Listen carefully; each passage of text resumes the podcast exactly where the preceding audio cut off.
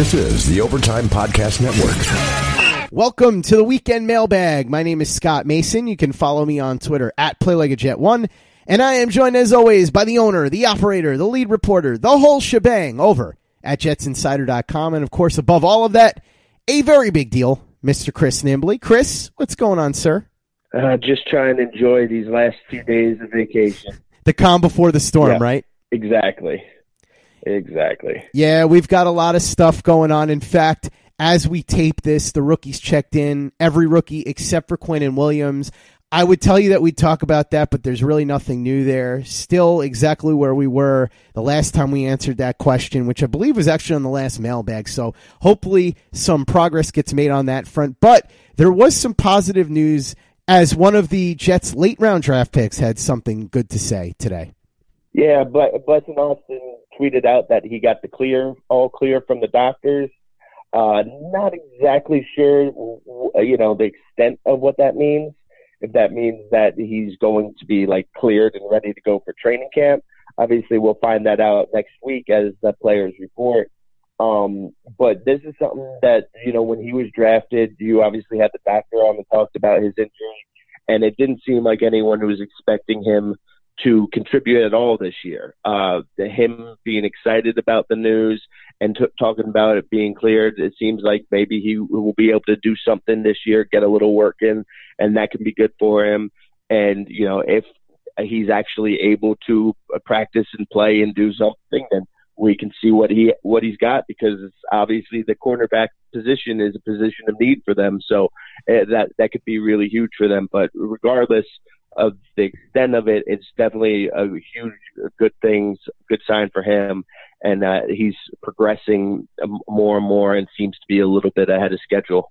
Jets will check in Wednesday, and so we will begin our daily podcasts on Thursday. If you recall, we did that last year with all the training camp practices and everybody loved it. So we're going to be doing it again.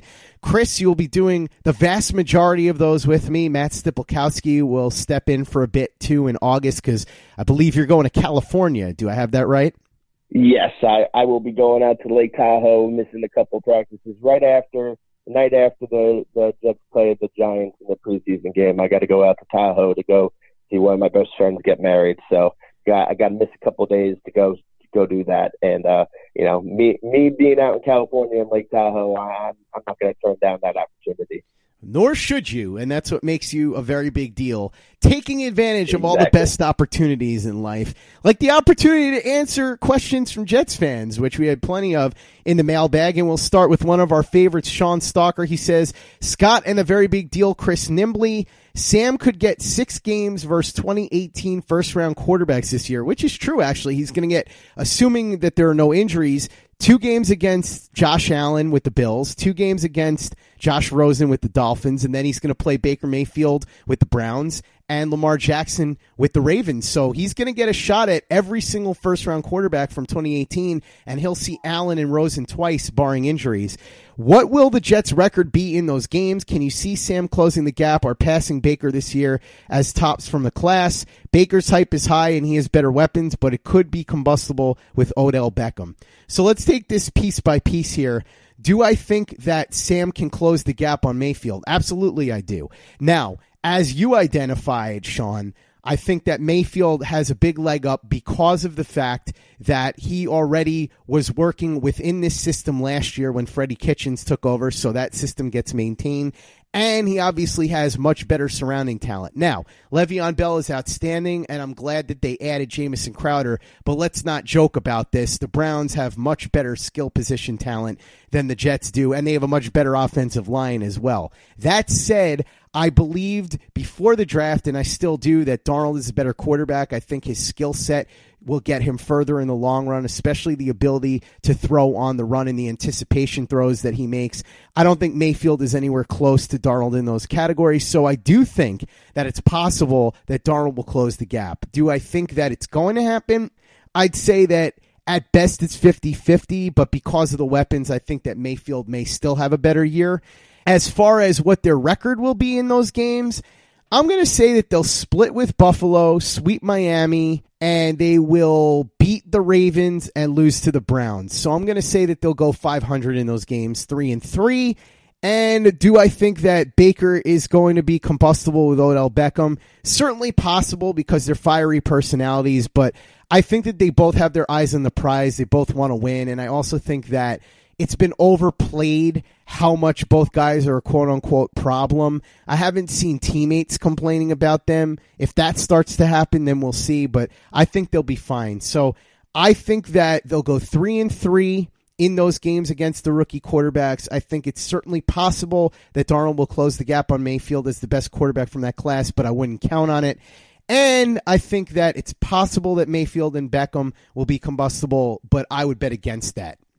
Yeah, I'm going to say that the that he is going to close the gap a little bit. It's just a question of a how much, and then how much people are going to notice or with that because I still think like you said, and like you said, the the Browns have much better weapons around them. They have a better offensive line. So I think just looking at it on a very surface level way, that that gap probably won't close as much as it will when you really start digging into it and start uh, taking every all the factors into context. Then I think that it'll be a lot different, and then you can see that it, the gap is shrinking even closer um, I, I definitely agree. So uh, with that, and he's going to close it, but just the Browns, I think there's an overall better team. They have less holes there. So just again on the surface level right away, I think it's still going to probably be. Um, it, he's going to appear that Baker is is a better quarterback more than it actually is. But I do think that you know if the Jets can go into this season, have him uh, play healthy, continue to improve, and then they can make necessary improvements in the off season. Then next year we can see where people will be like, oh wait, hey, this is Sam Darnold, who is you know a few years younger than Baker Mayfield, might actually be the better quarterback. I could definitely see that happening. Um, as far as uh, the record against the the other quarterbacks, we'll have to see exactly how this plays out because we'll have to wait and see. We're we're just assuming that Rosen's going to be the starter here, which is likely the case. Uh, but if, if Ryan Fitzpatrick ends up starting one of those games or both those games, I'm convinced that the Dolphins are going to beat the Jets in, in, in one of those games. Just that's just the way the universe works. It's cruel. It's going to be make no sense. But Ryan Fitzpatrick will end up leading some like 50 point, putting up 50 points on them to a win or something. Um, and then we'll see with Josh Allen if he stays healthy. But I'll I'll go three and three as well. I I think that you know if it's if it's Rosen both times, that Miami team is really bad. Um, so they should sweep Miami regardless. But uh, I'm going to go three and three. I don't.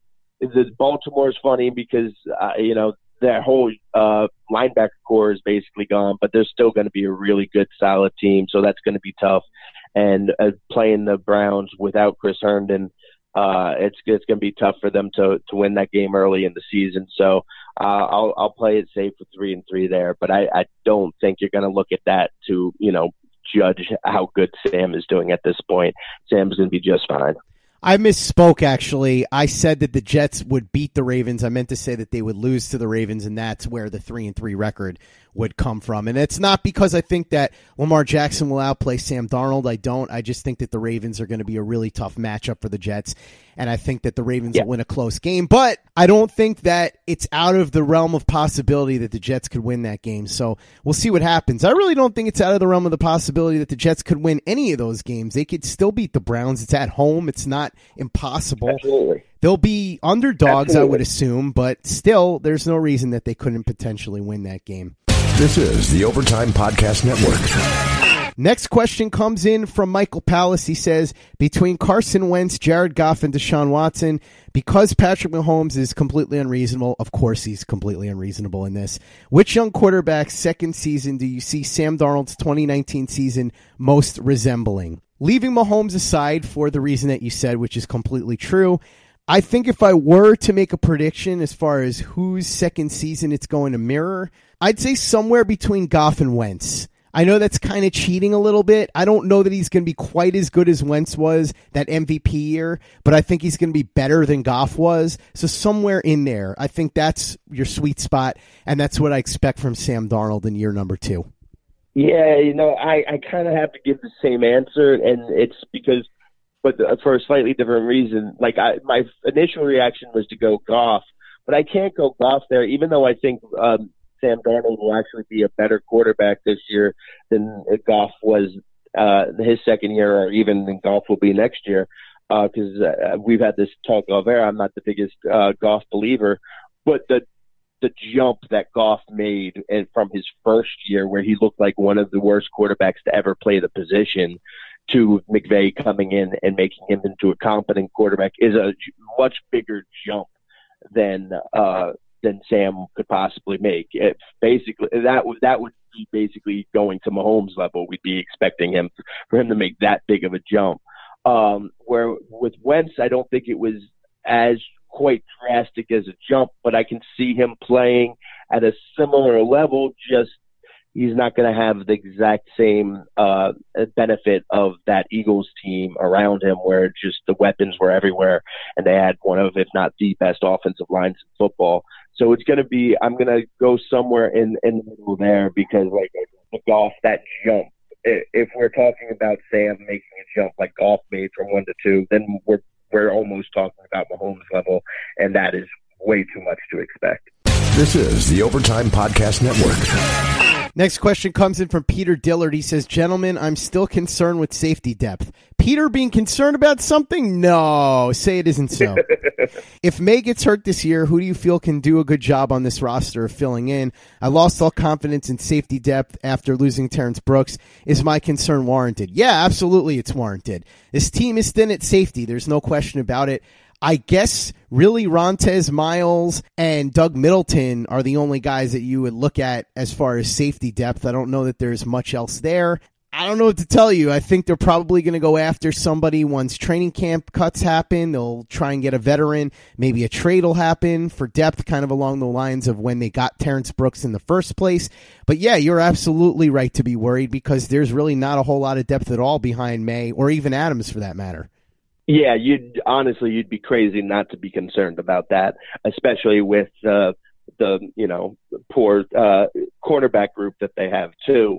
Uh, the, the the front right now is looking really good for the Jets, but that secondary's got some question marks, and if there's an injury to Marcus Maye, then uh, that could be a problem. So you'd be crazy not to be concerned there. I'm I'm a big big fan of Doug Middleton, and if you could tell me that he is going to be healthy and there's not going to be any, not have any injury consist, uh, issues, then I sit here and say, okay, maybe you shouldn't be so concerned. But he just has never been able to stay healthy. Uh, for I only, however many years now, I watch him just light up training camp, look great, and I'm like, yeah, this is going to be his year. And then he goes and gets hurt again, and then even if he stays healthy, you have to wonder if all those injuries took his the toll a toll on him and maybe he won't be the, the same player there. Rontez Miles, excellent special teamer, really good in the box against the run, but we all know how limited he is. Then you got somebody, somebody who I'm going to be keeping an eye out all camp is the the guy that they they didn't sign they didn't draft with the uh, supplemental draft last year, but they signed as a as a free agent with Brandon Bryant uh, that's somebody that I'm going to be watching closely because of the need at safety. But I'm with you. I agree that they will look to add some depth around safety, most likely in trading camp cuts. Maybe somebody pops up on the trade market, but I'd expect them to bolster that back end of the, the safeties there with uh, somebody with training camp cuts.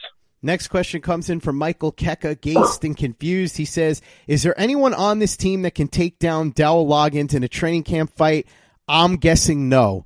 There is an answer to this, and that answer is Bam Bam Douglas. That's where my money would be in a training camp fight. He'd be the only one that I would bet on to take out Dowell Loggins. But there is one other person that will be at all the training camps that I do think could probably take down Dowell Loggins, and that, of course, is our friend Dennis Waszak. Yes. Uh, I'm, nobody can take it down Daryl Loggins. Man, nobody. He's he's beating up Dennis too. Nobody's wow, taking that guy beating out. up Dennis. I don't know about that. Yeah, well, I'm obviously laying the sarcasm on very, very thick there. Dennis is from Staten Island. I keep telling people this. That's a very important thing Yeah. to remember. Yeah, just just that fact alone. You know, I don't, don't even know need to know Dennis or or know what he looks like. Just that fact alone. I don't think there's anybody on, on that has ever lived on, in Staten Island that couldn't beat Dow Loggins. Yeah, I agree, Chris. Although I will make an exception for the cast members of the Jersey Shore that are from Staten Island. They're probably the only ones that would actually lose in a fight to Dowa Loggins. Gym Tan Laundry, bro. Yeah, that's fair. that that's that's fair. That is absolutely fair. I'll take da- Dow Loggins over those guys. This is the Overtime Podcast Network. Next question comes in from Gus Toon. He says, "Are we as Jets fans overrating our team, or is the national media underrating the team?" Also, would you welcome a Gregg Williams bounty on Baker Mayfield in Game Two? Out of the current crop, who do you think gets QB two? I think and hope it will be Davis Webb. So let's start with if Jets fans are overrating the team or if the national media is underrating the team. I think it's somewhere in the middle. I think there are some Jets fans that are overrating the team and some that have their expectations right around where they should be. I would say seven to nine wins is reasonable. There are some of the national media that think the Jets are going to go four and 12 or five and 11. I think that might be undershooting it a little bit, but I think it really depends on who you're talking to. As far as Baker Mayfield, I know you're joking, but no, I would absolutely not welcome a bounty on anybody. Gregg Williams, I hope learned his lesson on that one. And as far as backup QBs, I assume Trevor Siemian, barring injury, is going to win the backup job. And I think QB3 is probably going to go to Luke Falk. I wouldn't be surprised at all if Davis Webb gets cut. There's a reason why Gase brought Luke Falk in here from Miami. I think he saw something that he liked last year and thinks he could do something with him. I think he realizes that Siemian is the only one with actual experience on the roster besides Sam Darnold and that he can't go into the season with Davis Webb and Luke Falk who've never actually played an NFL game on his roster as the sole backup. So that's what I would guess there. I think that Luke Falk will stick as the third quarterback, and I think the backup will be Trevor Siemian. So, Chris, let's start with this. What do you think about the expectations? Jet fan expectations too high or national media expectations too low? Well, I mean, to go with fan expectations, you can always say that fan expectations are too high for pretty much every team. You can always say that.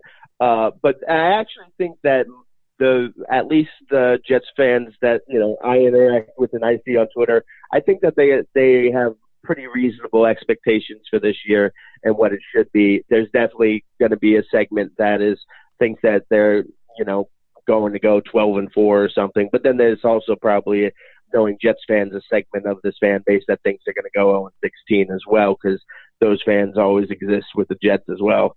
But I, I think for the most part, the Jets fan base is, is pretty reasonable with their expectations this year, and they they are expecting you know between seven, nine, nine, and seven type of year. Uh, you know, pushing for the playoffs. Why not necessarily making it? I think that seems to be the general feeling and consensus from this fan base. Maybe a game or two, one way or the other. With the national media, again, I think um, most of the media that I've seen seems to be like, hey, the Jets are going to be a pretty good team this year, but not like anything great. Uh, but then you see, I, I think it was Pro Football Focus that put out something about saying that like the Jets had like the 31st uh, ranked uh, skill position players or something like that. I, I believe if, I, I could have it wrong. It might not have been PFF, but uh, somebody put that out there, and that's that's just crazy. That's just madness. Uh, so there's always going to be some of that, and uh, the Jets could could legitimately be the best team in the league, and uh, there's always going to be people in national media who are going to sit there and say that the Jets aren't that. That's just the way it works in, in this market with this team. So. Uh, but I think both of them, for the most part, you aggregated, they're, they're pretty reasonable and pretty right down the middle. The Jets are going to be a good team this year. They're going to probably surprise some weeks, and they're probably going to disappoint some other weeks, and they're going to be around a 500 team. Yeah, as for the backup quarterback situation, I, I'm with you. I, I think it's going to be Trevor Siemian. It it almost has to be Trevor Siemian.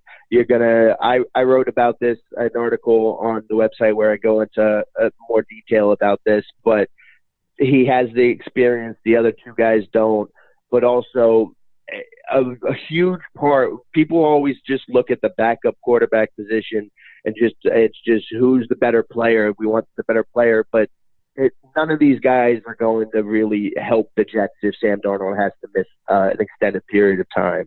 If somebody has to come in for a game or two and hold it down, Trevor Siemian is going to be the guy that you want doing that. He has the experience, but a huge part of uh, a backup quarterback's job is to help the starter prepare to to be able to go through and sit in the classroom and break down film with him to point out things that they see and the defenses and uh, you know where they can beat the defense and which players that Trevor Siemian can help him the most there. Uh, Luke Falk can also contribute probably more than Davis Webb because of his familiarity with Gase's system. So I, if they're going to keep three quarterbacks, I would actually say Falk is probably more likely to be the third. But I wouldn't be surprised if the Jets only kept two quarterbacks also.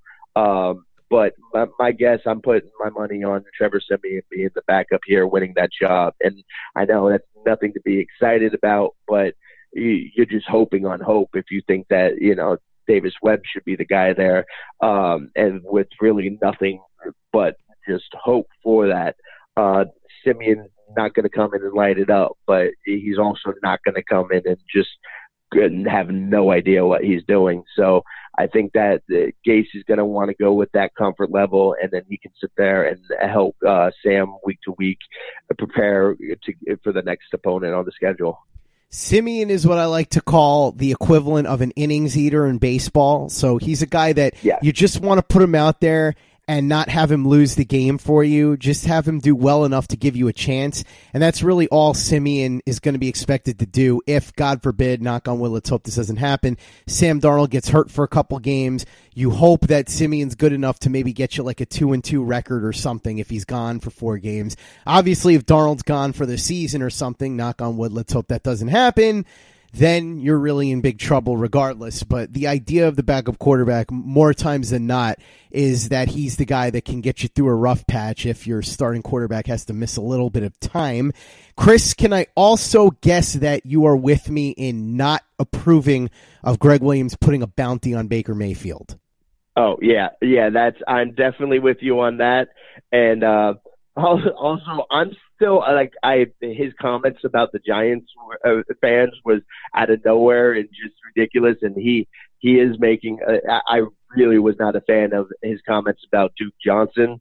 Uh, that the, you, players don't go after other players for talking about contract stuff. That's just something you don't do. But I'm still I'm still here for all the Baker Mayfield stuff. I I'm I don't want all my quarterbacks to just be robots and just give bland answers. I want I want more Baker Mayfield. I I I said this leading up to the draft how I I would uh, I would welcome being able to cover it. I am glad that I can just watch it unfold and I don't have to comment on it now because if I was having to argue with people back and forth about this, it would drive me a little bit nuts. Sports are entertainment. Baker's entertaining even when he's doing dumb stuff and saying dumb stuff. So I'm still here for it. All I'm going to say is I'm a big believer in Baker Mayfield's ability, and I think that he can be a franchise quarterback. I think we obviously saw that beginning to happen last season. If he wins and he performs, none of this matters, but the Browns are doing a lot of talking, especially Mayfield, a lot yep. of talking, so they better back it up or they are going to face a lot of fire, and they're going to deserve it. Absolutely, but again, that's still just entertainment for me, mm-hmm. so it's not going to bother me. That's I, I don't get why people you know who aren't Browns fans get get so worked up over it.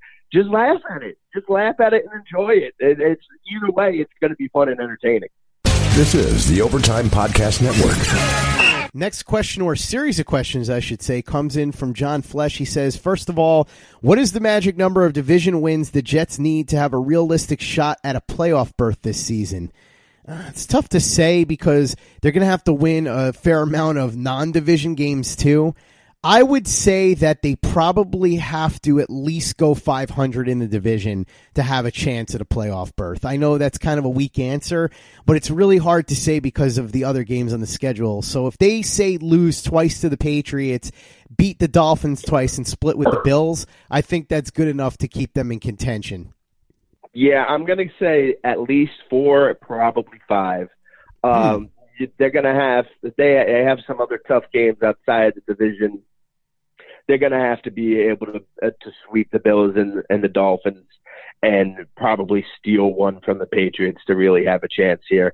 Uh, they could they could do it with four, but the five would give them a little more breathing room to make it safe there. Uh, but I, if they go three and three and they're split uh, with uh, the Bills and Dolphins, I don't think that's going to be enough to do it. I, I I think they'll need to get at least four to actually be able to make the playoffs here.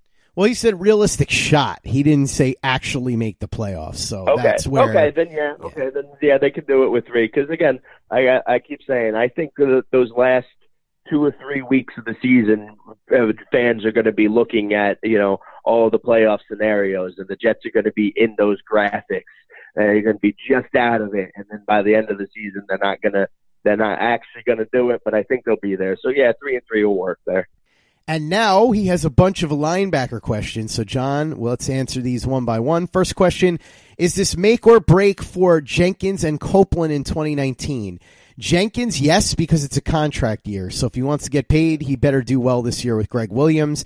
Copeland, eh, I don't know if it's make or break. I think he'll still get another chance after this, depending upon what the Jets do in the offseason. He'll still be around because he's going to be on a cheap deal, but it obviously would be nice if he stepped up and produced this year. Yeah, uh, obviously, uh, this uh, I, I can't ask him this question, this follow up question. There is, talking specifically make or break about related to the Jets or just in the NFL because I think both of them are going to be fine. And if they're not with the Jets next year, somebody's going to pick both of them up. They've both proven that they can have a role on an NFL team. I'm with you on Jenkins though. If if he wants to get uh, re-signed and brought back here and be with the Jets, then this be uh, make or break in that sense. Uh, but yeah, he's proven he's a he's a, a solid uh, you know outside linebacker in the NFL. You want better, and you want to see more out of him. But some team will have no problem picking him up if the Jets don't. So, and uh, Copeland a, a little bit lesser extent, but he has a role and he can contribute as well. But if if he's going to need to do a little more, and it's it's same thing. It's this doesn't just apply to these two players. It applies to almost everyone on this team. The whole entire new coaching staff and a whole new GM in here. Is they don't have any loyalty, no reason to stick to any of these old players that, uh, drafted by the old regime, brought in by Bowles. Uh, that these players all are going to have to uh, prove themselves to this coaching staff if they want to be able to come back next year. The other because they have no loyalty to them, they will move on. And we've seen it before where teams come in where new coaches and GMs come in and get rid of players who are perfectly good enough, but they just want to bring in their guys. So every single one of these players is going to have to prove that to these co- this coaching staff, and those two are no exceptions there. Next linebacker question is who will be most productive off the edge this season? I want to say Jachai Polite, but I'm going to say Jenkins. I think that Polite will have his moments where he'll flash, but I think overall Jenkins will probably be the more productive player just for this season. I think he showed a lot last year in terms of improvement. I don't think he's ever going to be a dynamic pass rusher or anything special, but I think the work he did with Chuck Smith did wonders. And I think it's likely that he will be the most effective edge rusher for the Jets in 2019. Yeah, well, there's simple math is going to tell you he's going to get the most snaps, he's going to get the most reps there, so he's going to make the most impact there. Uh, I, I I'm with you. I think if Kai Polite might will have a chance at having like the most just like wow what just happened plays but I still think that's going to be pretty limited. So you're going to have Jordan Jenkins just you know doing what he's supposed to do a lot of times, and he has uh, improved his game a lot. As you talked about, his work working with Chuck Smith, um, his development as a pass rusher. I know it's still something that he has been working on, uh, continue to work on. He's like you said, he's never never going to develop into some huge, you know, Von Miller type sack artist, but he's he does his job, does what he's supposed to be uh, do. He's going to stay in his zone and his responsibility. He's going to defend the run really well and make those plays, and he's going to be able to, uh, you know, make plays here and there. And uh, contributes uh, chips and some sacks there. A lot of them might be some cheap sacks that you know the old Calvin Pace sacks that uh, we used to, uh, to see a lot with the Jets. Uh, he might get some of those, but I, th- I think he'll have the biggest impact as far as numbers wise goes there for sure. Next linebacker question: Which linebacker will thrive the most in Gregg Williams' scheme? CJ Mosley is the answer. I know it's the easy answer and it's the obvious answer, but I think it's the correct answer. He's the best linebacker they have by leaps and bounds. I think he's going to be asked to do a lot in that system. I think he's going to be great against the run specifically. Joe Blewett and I joked that it's going to be the triangle of death between the two Williams boys and CJ Mosley when anybody tries to run there. And so that's my answer, CJ Mosley. I mean, I can't really even pretend to give out a different answer.